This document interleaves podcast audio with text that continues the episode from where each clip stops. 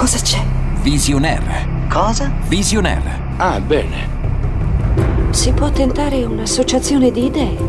Cinema. Laura Buffa. Fantastico. Visionaire. Al cinema con Laura Buffa. Ne sei sicuro? Sì, sì. Ok.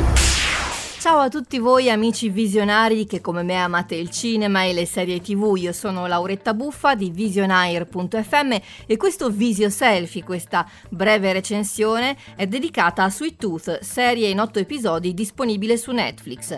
Golosone, questa è la traduzione del titolo Sweet Tooth, fa riferimento alla spiccata predilezione per i dolci del piccolo protagonista della serie, serie tratta dall'omonimo fumetto di Jeff Lemire. Il racconto si divide tra il presente dei protagonisti e il loro passato, raccontato attraverso dei flashback che risalgono a dieci anni prima circa eh, del tempo nel quale si svolge la storia. A quell'epoca una pandemia nota con il nome di Grande Crollo aveva quasi sterminato la razza umana. Allo stesso tempo avevano iniziato a nascere bambini ibridi, cioè in parte umani e in parte animali, non si sa perché, eh, assolutamente nati da genitori normali.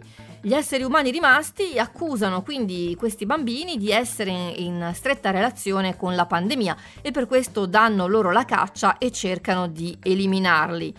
Dopo molti anni vissuti nascosto in una foresta insieme a suo padre, un bambino per metà cervo, Gus, fa amicizia con un vagabondo di nome Jeppard e lo convince ad accompagnarlo alla ricerca della sua mamma. Le riprese di questa serie, che annovera tra l'altro tra i produttori esecutivi Robert Downey Jr., sono iniziate nel settembre 2020 in Nuova Zelanda. Dal momento che il paese era chiuso a causa della pandemia, il governo neozelandese diede alla produzione un permesso speciale per entrare. Cosa ne penso? Beh, un sacco di cose, davvero. All'inizio, appena letta la sinossi sulla piattaforma, pensavo che fosse qualcosa di già visto, qualcosa per ragazzini, ma poi ho voluto dare comunque un'occhiata. E meno male che l'ho fatto, fatelo anche voi che non ve ne pentirete.